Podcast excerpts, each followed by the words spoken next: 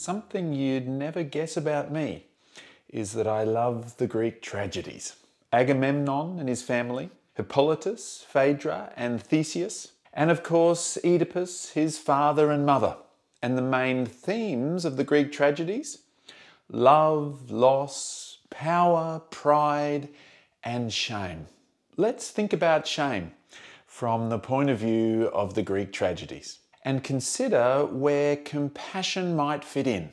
Shame was particularly important in Greek society. Heroism and honour were emphasised, while shame was deeply feared and was therefore a powerful motivator. Shame is often in the mix of the Greek tragedies. Agamemnon, driven by the fear of shame, sacrificed his own daughter to appease the gods and make the winds blow so he could sail to Troy only to return a decade later to be murdered by his wife in revenge for the awful infanticide. Phaedra, fearing shame, accused her stepson Hippolytus of rape in order to conceal her incestuous love for him from her husband Theseus, only to die and lead to the death of Hippolytus as a result of Theseus's rage. And Oedipus blinded himself at the horror and shame of killing his own father and marrying his mother. Stories of the powerful and deadly consequences of shame, influencing the people of ancient Greece to be good citizens.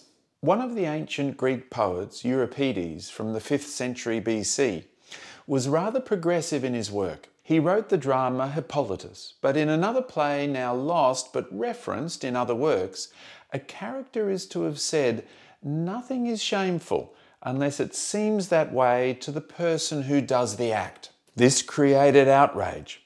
Shame was seen as absolutely appropriate in the context of a dreadful deed.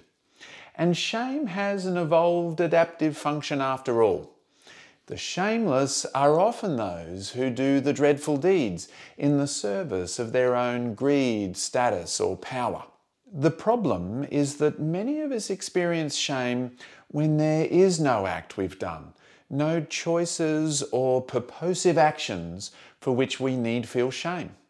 Instead, shame results from our appearance or body, experiences or upbringing, or our mistakes or misadventures aspects of ourselves outside of our control. Shame often relates to a deep, intrinsic, and yet often unnecessary sense of being no good. Perhaps there is wisdom in Euripides' quote. Euripides is known to emphasize compassion. For him, compassion required courage. It could be problematic, thwarted, abused, or even at odds with divine spite.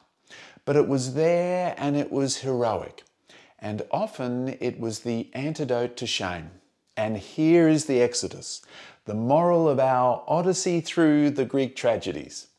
When we feel shame, we can try, and it's not easy, to bring compassion to it.